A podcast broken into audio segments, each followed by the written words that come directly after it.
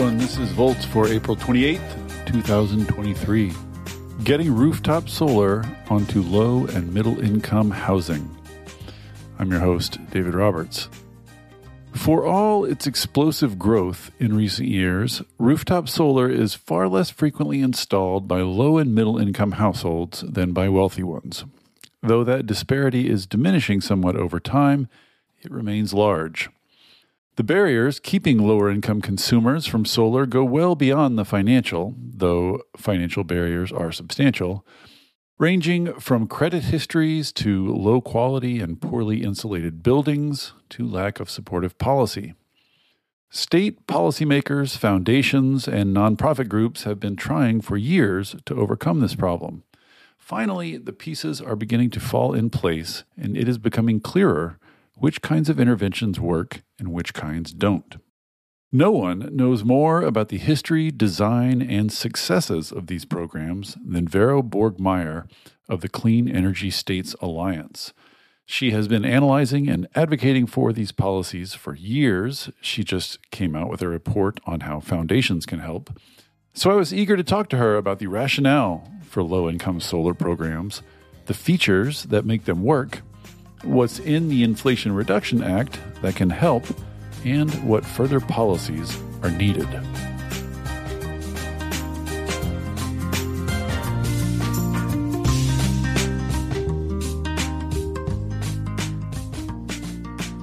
Okay, then, with no further ado, Vero Bourg-Meyer, welcome to Volts. Thank you so much for coming. Well, thank you so much for having me. I'm delighted to be here. Cool. So, there's a lot to talk about here with this topic which I've had sort of like in the corner of my eye for years and years now. These yeah. these, these programs for low income and mid income solar, uh, getting solar to low income and mid income people. It's sort of had it on my periphery forever, and so I'm happy to jump in directly. My sense of the sort of state of play among the the wonks is the best way to help poor people is to give them money, mm-hmm. and if you have money to help them and you want to do something other than just give it to them you need to sort of justify like why is this better than just giving them money? Yeah. So i guess to start with my first question is just why should we care about specifically getting solar on these households versus just helping them with with money? So what is the sort of justification for this kind of whole area? Why do we want to get solar on low and middle income households? Well so there are two questions in there right? So the one question is the, there's a climate question. Obviously, we want solar not because not because we think it's great for savings and all that, but also because we have a climate crisis right, right. that's ongoing, and uh, we need to do something about this. So that's the reason why we want solar but why uh, LMI communities? And I, will use LMI in a kind of a, a loose way. Uh, LMI stands for low and moderate income. Mm-hmm. Um, LMI sometimes is just low income, and that generally means kind of in this area, generally means uh, below 80% area median income. Some people also define it as below 120%, but you know, without going too much in the details, that's generally what it means so the the reason why you want to make sure people have access one of the reasons you want to make sure those people have access to solar is they spend a much higher percentage of their income on their utility bills as the rest of us about almost four times as much as uh, you or me and mm. i'm you know lumping us in the same income brackets i don't know if that's correct but so they spend a lot of money on their utility bills. And so obviously, when you're giving them a way that month after month after month to reduce those utility bills, that can have a really outsized effect on them, right? So it's not just the cost of purchasing the solar to begin with, it's the continuing saving over the lifetime of the asset that you'd have to kind of look at. It's kind of like giving them money every month. Yeah, essentially. Yeah uh, assuming there is a saving, which you know it has to be structured that way. It doesn't just happen uh, like that.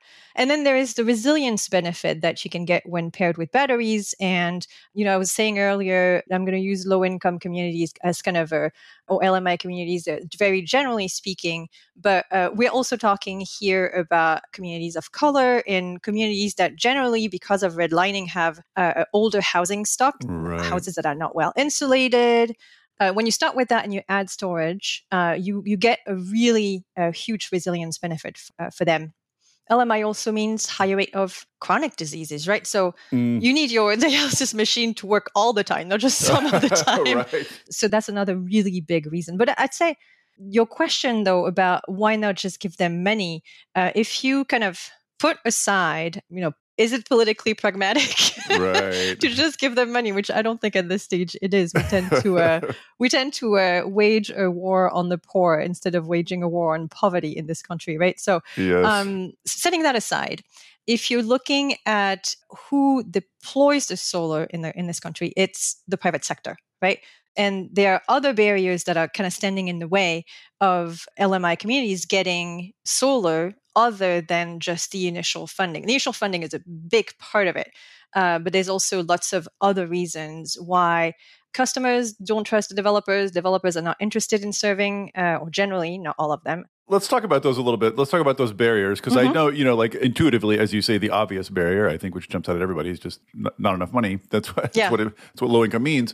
But that's not the only reason that deployment of rooftop solar is lower in these communities, even than what you would predict based on income, right? So Yeah. the, the, the barriers that go beyond income. So let's talk about some of those. Like, what are the kind of things that are stopping these households from accessing rooftop solar?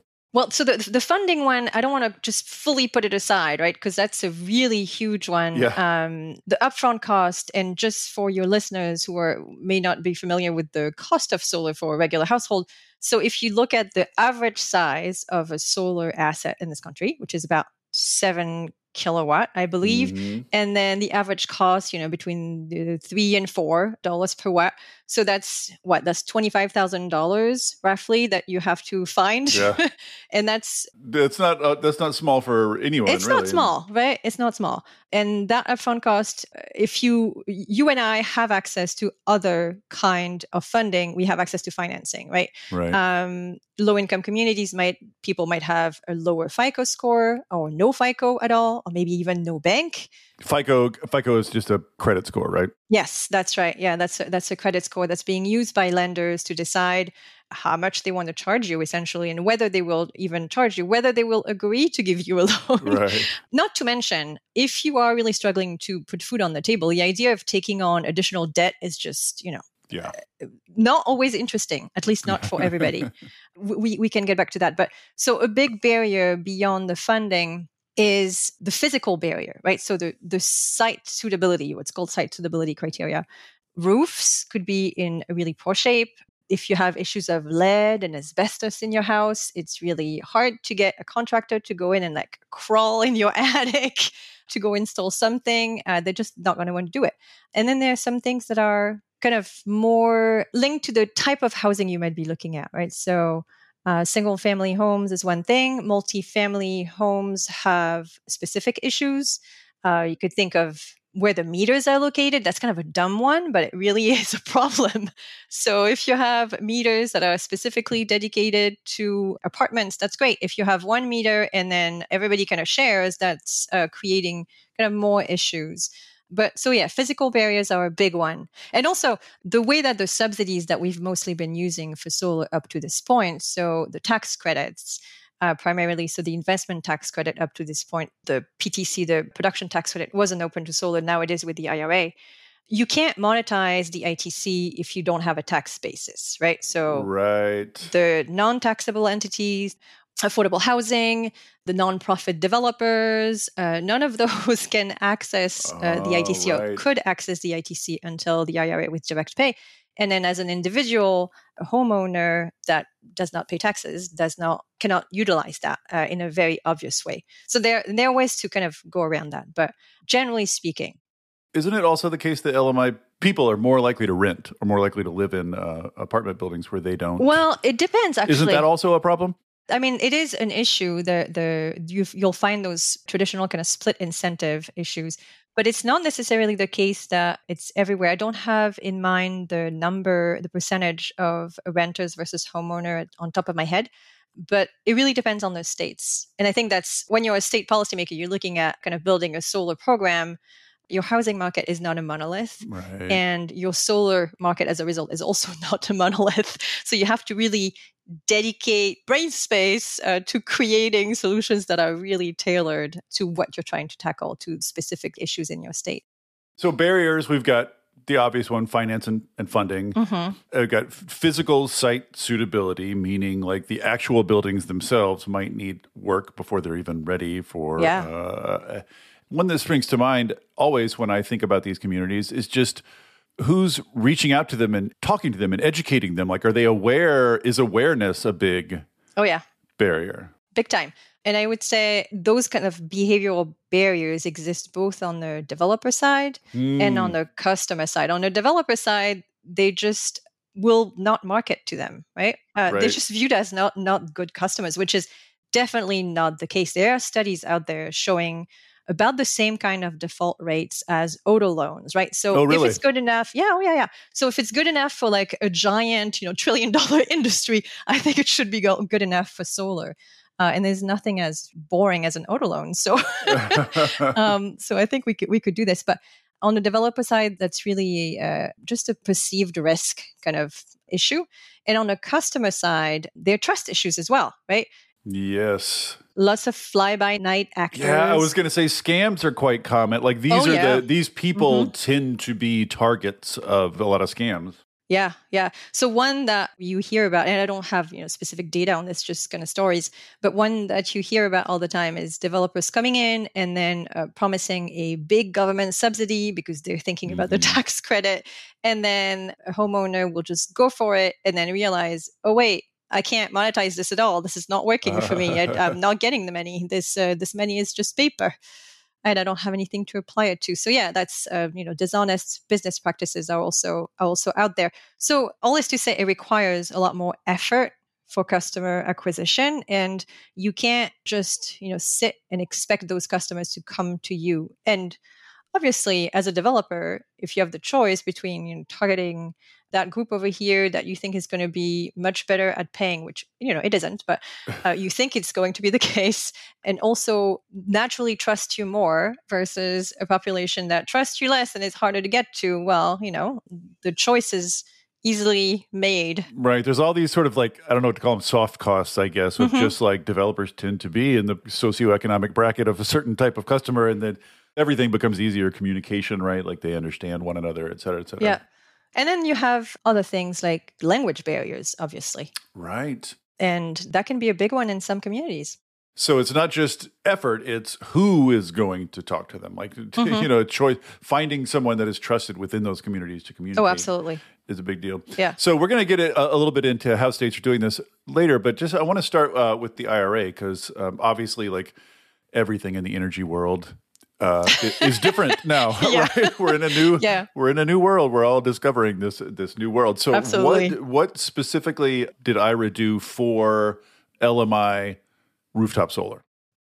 Um, lots. of course. I would say I would say lots, but uh, lots in ways that aren't necessarily fully clear at this Mm. stage.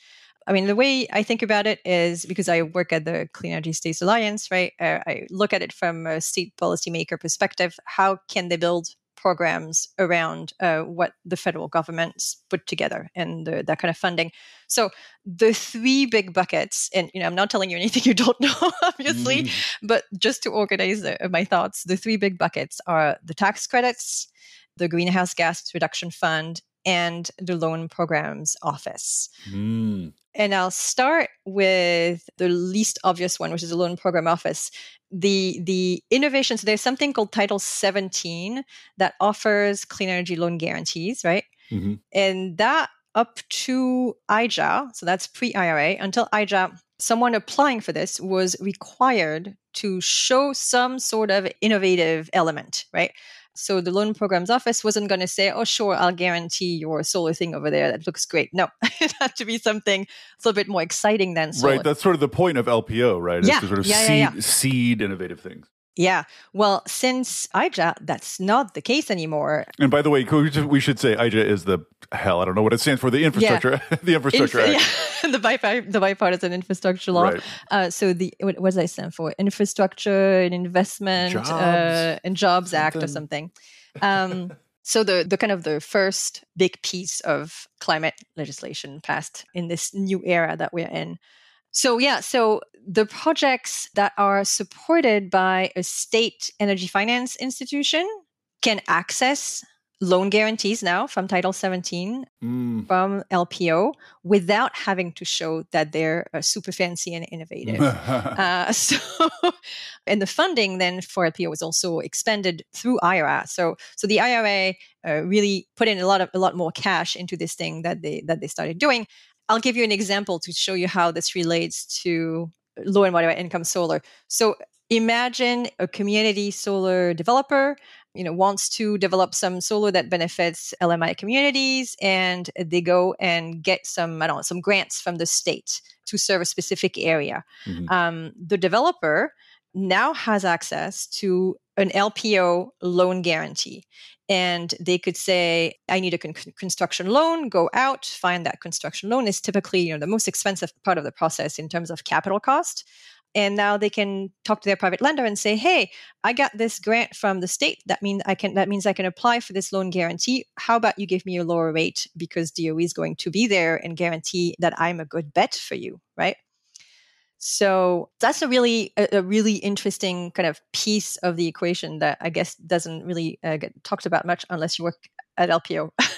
like federal loan guarantees can basically lower the, the cost of capital for yeah. for for developers. And it doesn't have to be that the state participates in the way of grants. It could be uh, they could be doing things like a loan loss reserve or a straight up loan. Like they could invest in however way that they want. They just have to support the project at which point they become the project becomes um, eligible for an LPO guarantee, and that's as long as uh, the, that support is being done by this state energy finance institution, which can be a big number of things, but it could be a state energy office. So the folks I work with, or a state green bank. Yeah, yeah, absolutely, absolutely. So, so that's that's one pocket of money in the IRA the next kind of pocket of money that can really have an impact on LMI communities in terms of solar deployment would be the Greenhouse Gas Reduction Fund. So that's an EPA program in total. So it's got a it's got a bunch of buckets. It's got a seven billion dollar bucket. That's uh, they're calling it Solar for All. Actually, the the implementation framework came out yesterday from EPA, so it's all mm. very new and exciting. Uh, this was the talk of the town this morning. and the, so there's a $7 billion bucket for uh, called Solar for All that will only apply for the benefit of LMI communities. Um, and that's $7 billion that the states can apply to. Uh, and it's states, municipalities, tribes, um, but essentially uh, what EPA wants to see is they want to see solar, rooftop solar, community solar, distributed storage, and upgrades. And the really cool thing about that in the rules that we just uh, learned about, you know, yesterday is that electrical panel upgrades, roof repairs, Ooh. they are covered under that. So that's ah, so really this, awesome. This addresses the site suitability stuff we're talking yeah. about. So, so you can get some money to prepare your house mm-hmm. for solar. Absolutely, and hopefully, uh, you can you know enjoy the benefit of a, a well-built solar program that your state are going to put together. Right. So states states put together some kind of program and then go to the EPA and say, "Hey, we have this program. Give us yeah. some money to fund it." That's the idea. That's the idea. And then there are two more buckets in there that could apply to solar. I mean, solar is, is part of it, but then it's open to kind of different types of applicant. There's a 14 billion dollar bucket that focuses on kind of clean investments. So that's going to go to two to three national nonprofits. So that they, the point there is to leverage uh, funding and, and private sector lending or investment, and generally speaking, at a national level. So do things really big, essentially. And 40% of that is, as part of the Justice 40 framework, is going to go to LMI communities. And the remaining 6 billion is to capitalize organizations that are directly uh, lending or providing financial assistance and technical assistance to LMI communities. So the, the 6 billion bucket and the 7 billion bucket are all LMI. Yeah. And the 14 billion bucket is uh, 40% LMI. That's a that's a lot of billions. Yeah, that's a lot of billions exactly. And I, I, think the the fun part of this is when you work in the in in and around state government is everybody is super excited, but no one knows what's going to happen. and there's a lot of uh, there's a lot of like, how are we going to do this? Yeah, you know? I guess it goes without saying that these monies have not started dispersing yet, no, right? No, I no, we not just, yet. we're just figuring out the rules for them. So, yeah. so no no state has yet gotten this money. No, not yet, not yet. But then, uh, so at, at CESA, we're actually going to be working on trying to build some sort of a kind of a template program for states Right. that they can use and replicate. Because the the key here, uh, with particularly with the seven billion bucket, is that it, it's going to go quick. yeah, they're opening the. I know it's, it sounds ridiculous. Thing. It's a ridiculous thing to say, but they're opening in the summer, and then the money has to be out of EPA within like a year, essentially. no shit. That's- Yeah. Wow. Yeah. So it's like a big. There's like a bunch of we're herding toward the trough here. Uh, yep. and once you divide that up among 50 states, I guess it's maybe not as big as it looks on the on the surface. So I guess the other bucket is the tax credit, which Yes, the tax credit, and so the tax credit is a fun one because it's. I mean, they're all fun. I, I'm and prob- nothing like money, nothing like money for the stuff nothing you like. like money. Yeah, exactly. Going to solar uh, for LMI communities to get to get us excited, but the tax credit is really really big, right? And every, it seems like every other week there is another study that comes out and says, "Hey, this is going to be this big." No, just kidding. It's this big. right Uh, it's un, it's uncapped which means i mean i think Yeah. we've been over this on the pod before but just for listeners who don't know these tax credits are not there's no upper limit set so how much money the feds are going to spend on these tax credits depends entirely on demand just how many people apply for them and so Yeah, as yeah. you say we keep getting these new analyses saying uh, it's, it's going to be a $3 billion program no 5 billion no 10 billion like it, the, the estimates of how much of this is going to be demanded keep going up and up Yeah, yeah, no, it's and it's really- it's really big. There's one piece, so the part of it that's uh, there are a couple parts that are that are exciting.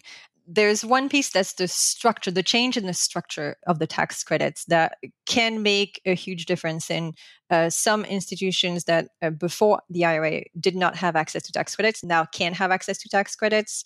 And then there is a piece of it that actually is capped, but that we don't exactly know how that's going to work. So let me start with this this last one first there is a new LMI, what we're calling a- an adder. So it's it's an allocation, and it would be it will be either ten or twenty percent extra, so twenty percentage points uh, or ten percentage points extra on top of you know whatever else you have. So either your thirty percent base or your forty or your fifty, if you're if you're meeting all of the criteria that the statute has set, and that is capped at 1.8 gigawatt per year.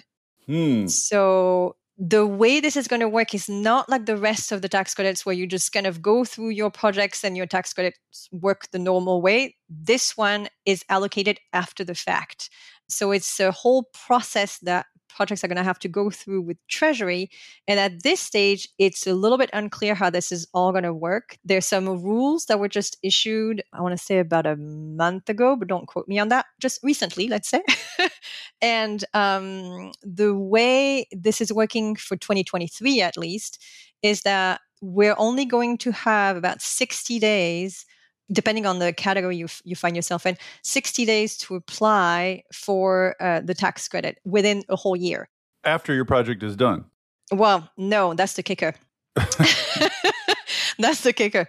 You can't apply retroactively. You have to wait. You can't place in service your project before those 60 days so that's the part where we're not too sure how this is going to work and then doe treasury are going to have to to figure this out because it doesn't quite fit a traditional you know residential solar business model This is sort of like where nonprofits like CESA come in, right? Like you figure this out, hopefully you set up some sort of template, right? Some sort of Yeah. template that businesses can use so that every project doesn't have to sort of learn all of this uh, Well, from scratch. We can help find the information. Let's, let's Right. there. Yeah, but yeah, at, at this stage, we're not we're not sure how that's going to work. But it's potentially still a very big. And then on the on the structural front, so direct pay and transferability are those new two fancy things that we can Mhm. do with tax credit.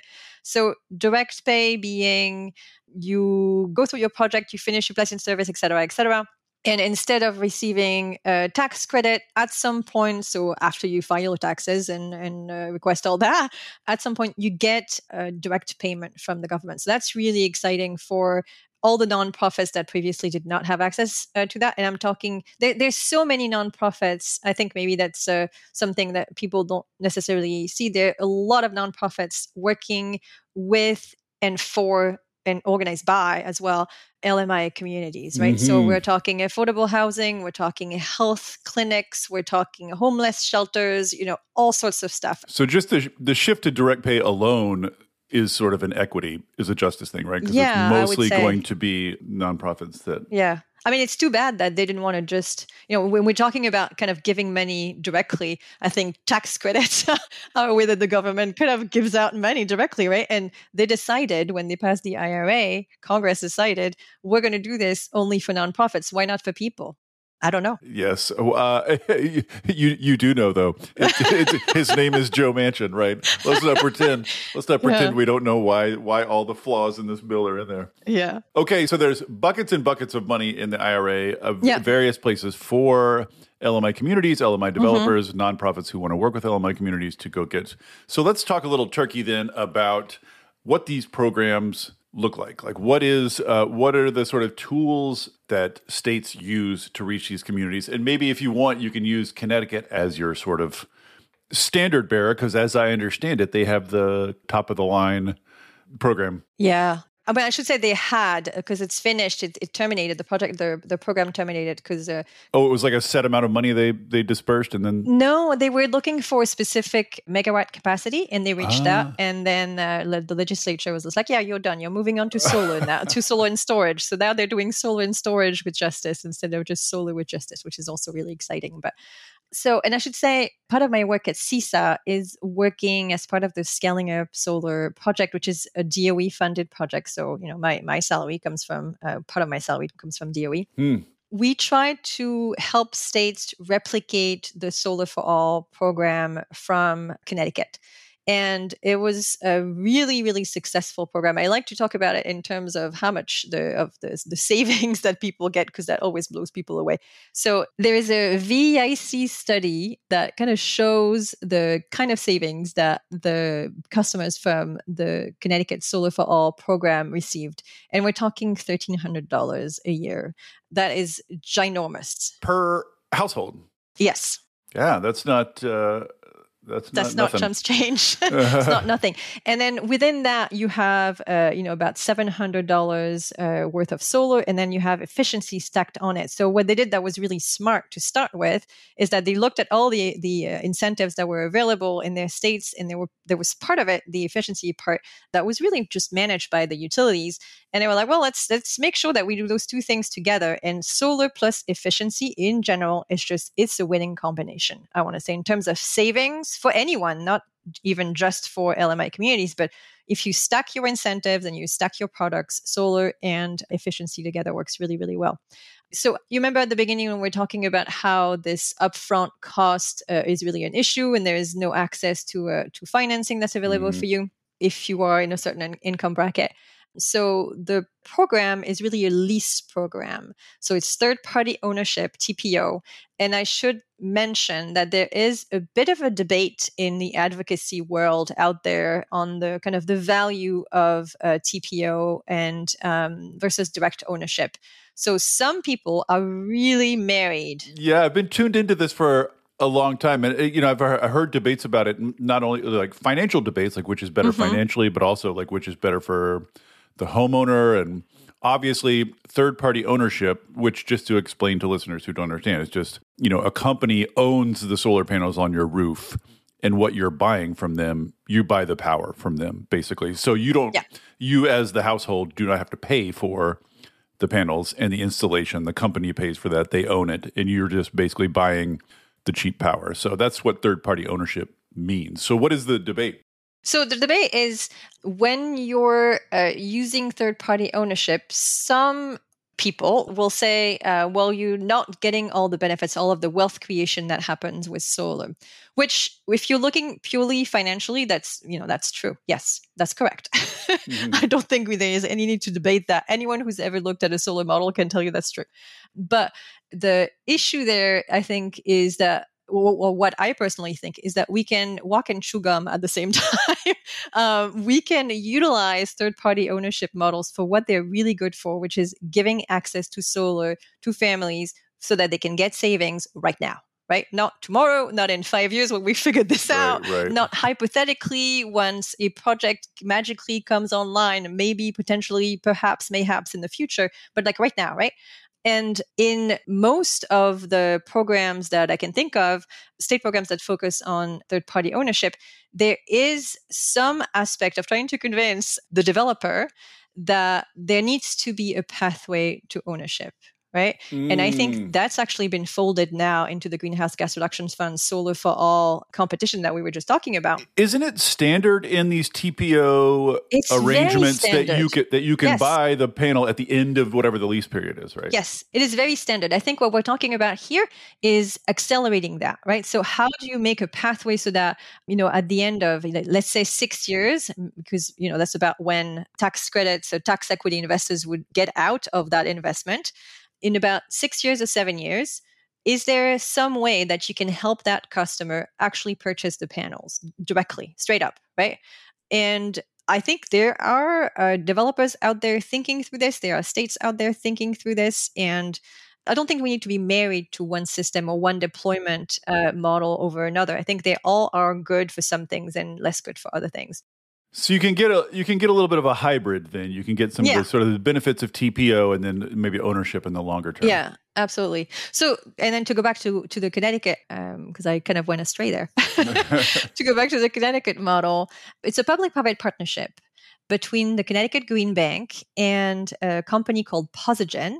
They are a developer that was born out of Katrina, essentially, mm. and that really was born in uh, New Orleans to try to help folks get over uh, the consequences of Katrina and really bring some resilience benefit to customers.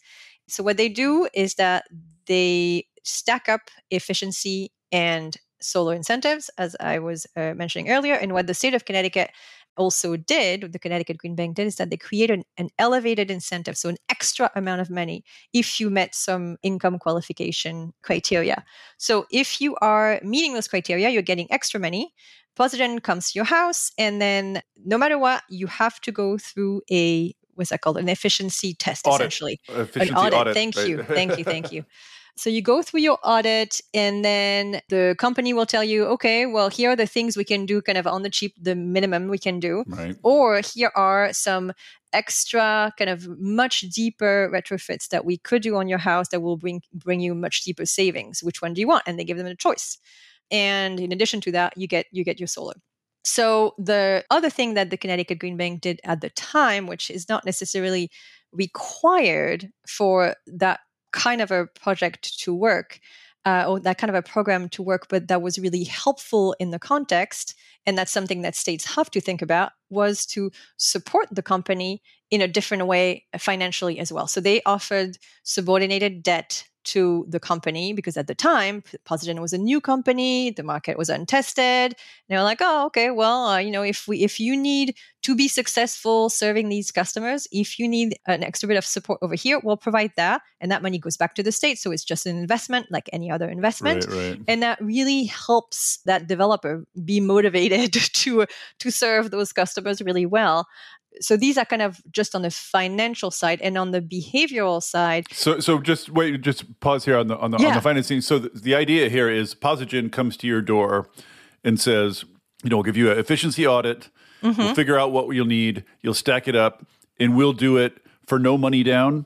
For no money down. Right. So so from from the homeowner or the building owner's perspective this is just like it's a no it's a no brainer right? Like does anyone say no to this the no money down is just the first piece. I think it's no money down and cash flow positive, right? Right. So you're making money off it from the word from exactly. the word go. Amazing. Yeah. from the get-go you gotta you gotta make a, a specific uh, a certain target and the way that they access those customers as well and that how they decided who to enroll in the program they did not use fico scores so as a company just generally speaking they do what's called underwriting to savings so they look at how strong of a saving they can give a customer, and then they essentially bet the, that it's going to work and that it's going to be strong enough for them to be able to recover their money. So if the customer doesn't make money, they don't make money. Oh, okay. Yeah. So that seems to me to overcome, or at least substantially overcome, the funding barrier. And then if you're yeah. not using FICO scores, you know, you're sort of overcoming or getting around the kind of credit score barrier. What yeah. about just the sort of like education and community engagement piece. How did Connecticut yeah. approach that? So they did a lot of community based marketing, and that's been shown to work really well to sell solar in general. And there's been actually also studies uh, looking at the type of messaging that works in LMI communities versus mm. non LMI communities. And turns out the messages need to be about the same. People want savings people want uh, something fancy and new that works really well and they want environmental benefits you know? let me put something cool on your house and you'll make money from the second yeah. you know like that's you don't have to fine tune that a lot for different audiences. It seems like a pretty pretty universal yeah. appeal there yeah, but the reason, one of the reasons that that really worked is that the Connecticut Green Bank was super involved in selling the program really hard, right? So no one wakes up, you know, in the morning and says, "Oh, I'm going to figure out how to uh, put this expensive piece of of, of infrastructure on my Especially roof. Especially not these households, right? That's probably yeah. not the top of mind. Exactly. I mean, and even even without that, like it's a, uh, I can't remember uh, when that was exactly, but a few years ago there was some study about priorities and spending uh, for people. And energy was like the last one. Like the, yes. the no one wants that, to think about it. Basically, no one wants to think about it. Just people interested. Um, so Connecticut was aggressive then, and sort of like very aggressive, reaching these communities. Yeah, and that means you know going to fairs and uh, running Solarize campaigns, uh, which are bulk purchasing uh, campaigns for solar, and and co-branding stuff, right? So you talk about this trust issue question. If the state is there to say, no, no, seriously, this is a good program, we stand behind it. We picked these people. And then, in addition to that, they also vetted all of the contractors that were being used. So it's more believable for a customer that has right. trust issue than if some guy came to your door and said, "Yes, trust me, I'm totally going to put something free on your house. it's going to be great." So it has official state backing, right? yeah, yeah, absolutely. Which I think is really, really important. Are there other pieces of the Connecticut program that are particularly that other states should if you're looking at purely the lease program, uh, well, I should also mention that's it's a lease, right? It's not a PPA. So as opposed to a PPA where, and there are pros and cons to using mm-hmm. each of those, but a PPA, a customer's uh, bill will go up or down depending on how much the sun is shining that particular month, right? right? And if you're very low income, that could be a problem for you, right? right? Seasonality could be an issue if it's the summer, and I don't know if you're not in a state that has good uh, net metering policies you could end up paying uh, more than you anticipated, and that's problematic, obviously. At least the big difference is that the payment is stable. It's it's always the same thing every month. So that's it's nice that kind of uh, um, being able to see over the horizon and say, yeah, this is how much I'm spending for energy. Oh yeah, and so there there are lots of other things that they did on the financing side and on the kind of the state programming side that are I'd say a little too complex to explain uh, without a without a, a, a, paper support. But they're really, really cool programs at the Connecticut Green Bank. I encourage anyone who's even just a little bit interested in kind of state level policy innovation to really go and look at their uh, their annual report is a great place to start because it's they, they do really cool stuff. Are other states taking note. I know Rhode Island. I, have mm-hmm. seen in your work that Rhode Island sort of learned, seems like yeah. learned from Connecticut, and, and more or less kind of took those lessons. Are are, are these things actively spreading in states or other states? Well, hopefully, hopefully, if we if we do our job right, hopefully.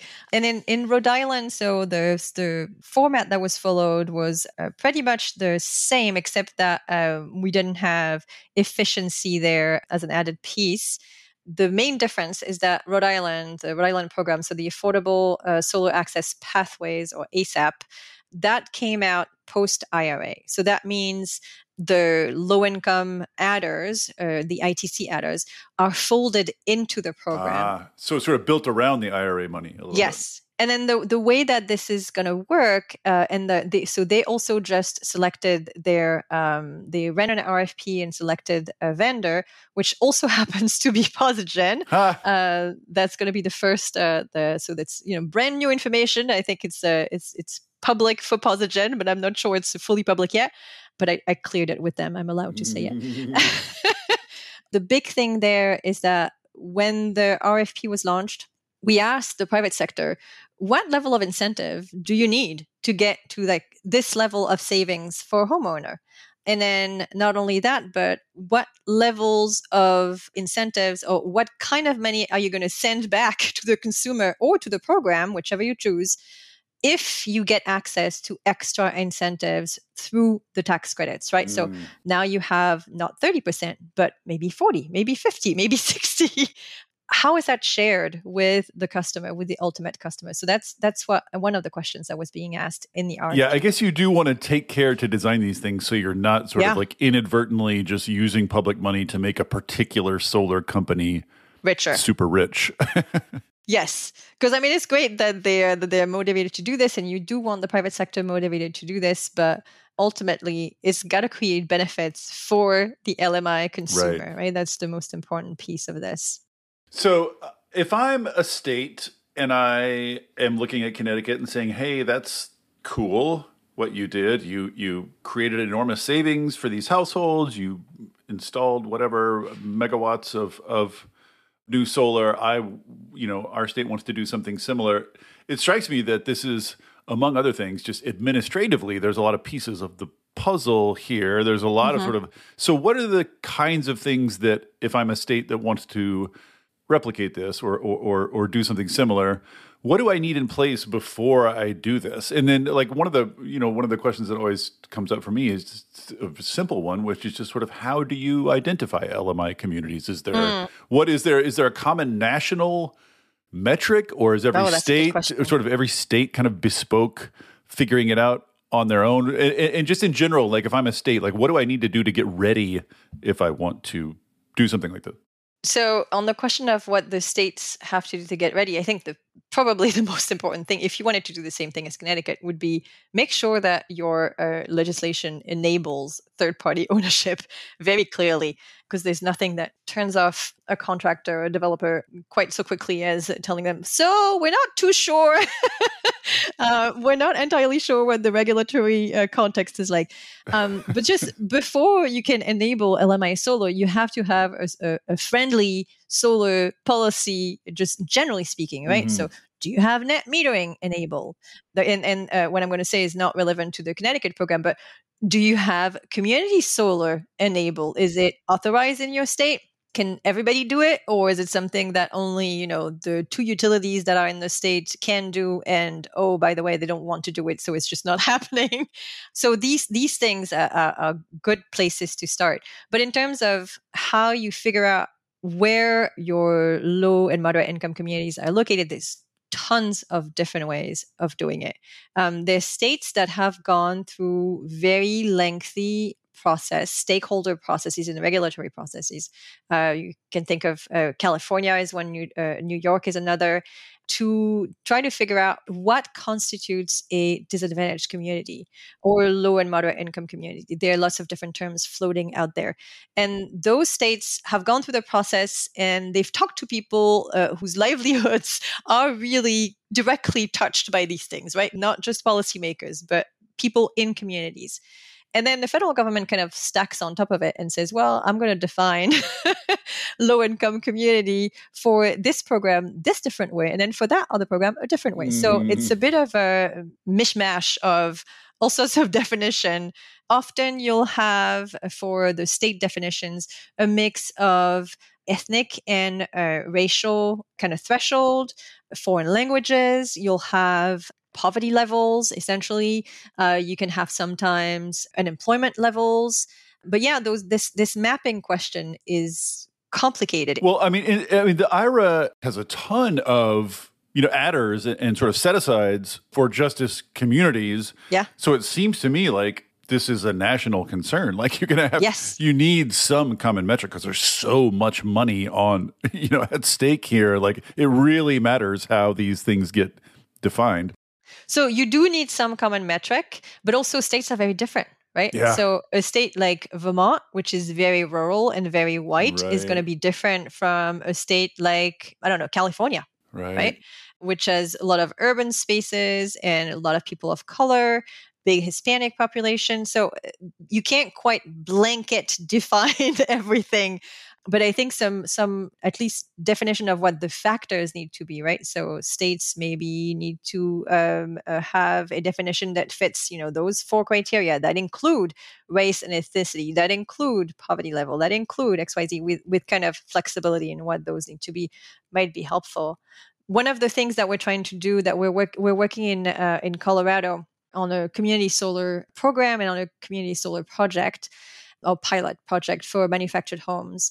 And Colorado does a lot of work with the Weatherization Assistance Program, WAP. They've been doing a lot of work on that for a long time, and they were the first state to use federal dollars to be authorized to use federal dollars from the WAP program to install solar. They're moving away from that at the moment because it's too complicated but they still want to coordinate the WAP program and the solar program. The WAP program is going to is going to use whatever the WAP program uses, which is a percentage of the federal poverty level. Whereas the other programs that they're going to build are going to be using their local flavored uh, definition of Right. income and uh, race and ethnicity and et cetera, et cetera. Right. So it's it's all a big a big mess, but a big good. beautiful mess. A big, beautiful mess. Oh, one thing I wanted to double back on. I meant to ask this when we were talking about Connecticut, um, specifically about the renter issue, because this is Yeah. something you know. This is something I, I get questions about all the time. Like I rent, Yeah. like what can I do? And I'm how Community solar. is this how? I mean, you said you mentioned that Connecticut doesn't have community solar as a big piece, or No, they do.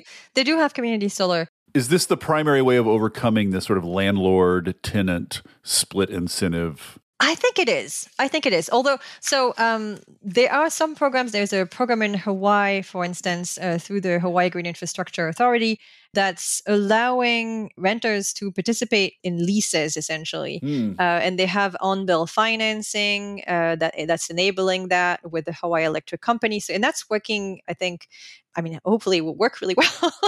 uh, that's a that's a new program. It's called the GEMS Energy Services Program. But yet, just generally speaking, outside of exceptions like that uh, of of Hawaii, community solar is definitely the way to go. I mean, it's the way to go. Not not for renters only, but also if you just have trees around your house and you can't access the sun. what if you want to get solar panels on a big apartment building? An apartment building, say, that is occupied mostly by LMI Yeah. people. Is there anything in the in these programs that can work with landlords or get around that? Yes, so I think there's the SOMAH program in California would be one that applies to that, and it's it applies to uh, affordable housing, uh, really. So the way that it's structured, and I'm not super super familiar with it because it's not what I focus on, but one of the interesting pieces is.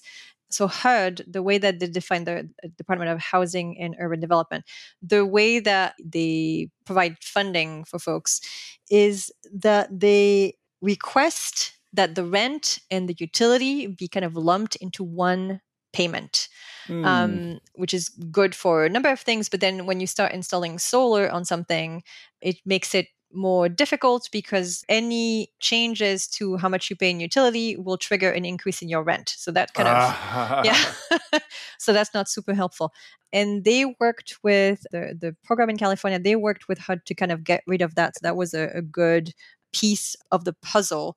And they're renters. They're renters but you got to work directly with the nonprofits that own the affordable housing and that's that's not easy. They have lots of lots of things to figure out and Yeah. lots of other issues to figure out right? Yeah, that seems like a, an, an area where like a super simplified model that you could just replace, you know, replicate across yeah would be helpful.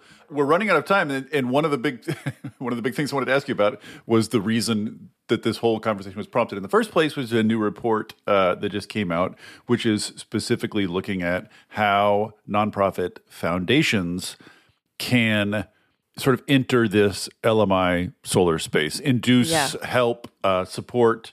Um, we don't have a ton of time, but maybe you could just say a few words about if I'm a, a foundation and this seems like a good thing that I want to do. Are there mm-hmm. models? How do I how do I get involved? Yeah. So first, you should read the report. Of course, Just always read the report. Energize, energize your impact.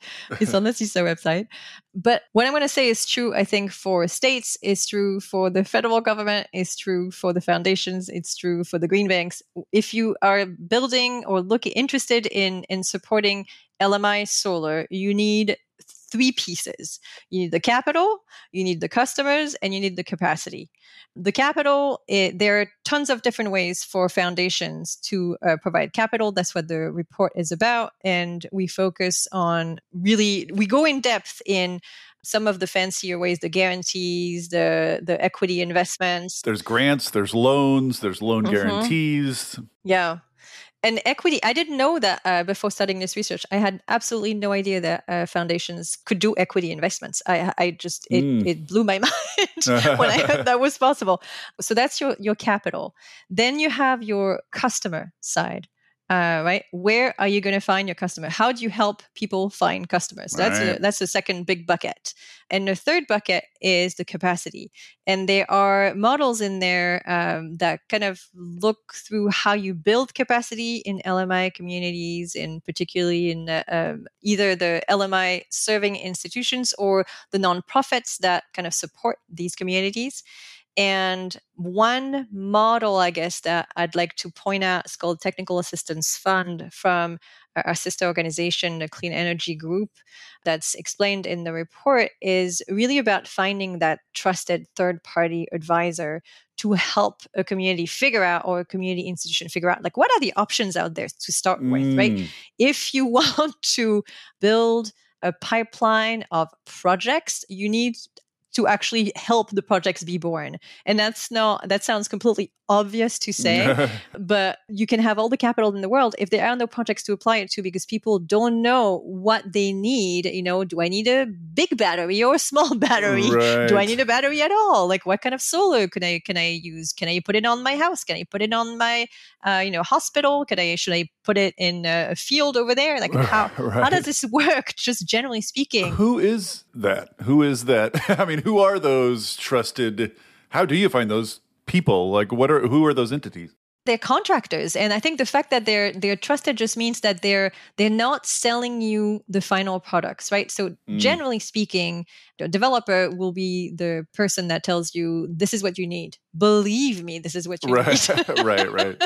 and i'm going to sell you for i'm going to sell and it it, to you and for it the just so happens price I've got Oh, it. yeah I've got it. exactly. And that does not necessarily inspire trust. So you really want kind of a third party there to be able to help figure out what the options are. And these are just essentially engineering firms that uh, look at look at your your situation, look at your needs, and and try to help you make sense of it. So that's a big thing. So a foundation can just s- support and, and fund hmm Yeah, those. yeah, absolutely. I think that's a really uh, fundamental piece of the equation. There's a um, piece, an editorial piece that was written by uh, Joe Evans, who works at the Kresge Foundation and who's absolutely brilliant uh, in all this stuff, but also uh, wrote an op-ed uh, aptly named It's the Demand Side Stupid?" and I think it's uh, it's not subtle, but it gets to the point, right? It's like you need all of it, right? You need the the capital, the consumers, and the capacity for uh, this to be successful. and you need to basically cultivate and educate customers. Like this is one Yeah. of those kind of areas where you just can't rely on a market. You had, in, in some sense, are sort of creating market demand by, by Yeah. educating. oh, it's absolutely. It's all about building markets. It's all about building markets. Right. This has been awesome. As a final question, Mhm. um, I just was wondering, sort of, what is the prize here? Like, how?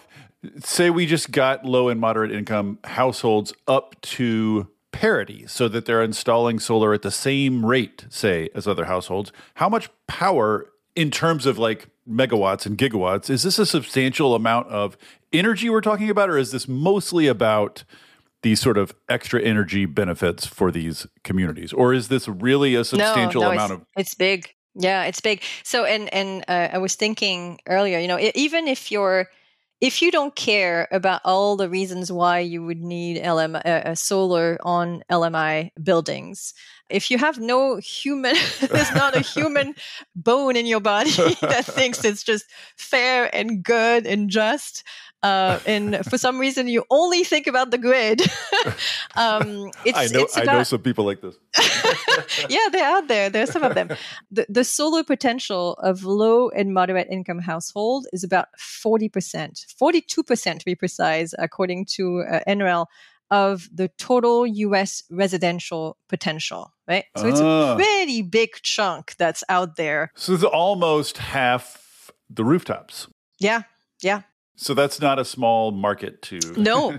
No, no, it's not a small market. It's a big market. It can have a huge impact in terms of the grid and the climate and obviously a huge human impact for the people that are buying it and uh, right uh, and and I, it's worth saying because i don't I don't know if we mentioned it earlier, but it's like you know the the the households themselves get immediate benefit, you know, in terms of their uh, energy bills lowering, and they get you know positive income to start off with. But over time, this stuff also accrues, right? These benefits also accrue mm-hmm. to the next generation, and to and you know uh, uh, air pollution lowering affects you know children. So these oh, yeah. these are these benefits are are are compounding compounding over time. Mm-hmm. Absolutely. Vero, thank you so much for uh, coming and decoding this uh, this area for me. It sounds like lots uh, is happening, and no, um, thank you. Th- the money is raining down, and we're all we're all dancing around. Yeah, we're all dancing around trying to figure out how is this all going to work. but this is a very exciting time, and you know, if there is one thing that I would want people to remember is that LMI solar really matters. It can make a huge difference in people's lives, and it doesn't happen by accident. It needs to be designed. So, um, you know, get out there and design stuff. awesome. Thank you so much for coming on. Thank you so much. Bye.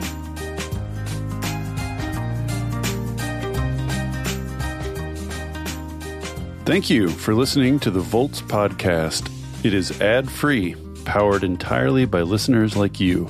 If you value conversations like this, please consider becoming a paid Volts subscriber at volts.wtf. Yes, that's volts.wtf so that I can continue doing this work. Thank you so much, and I'll see you next time.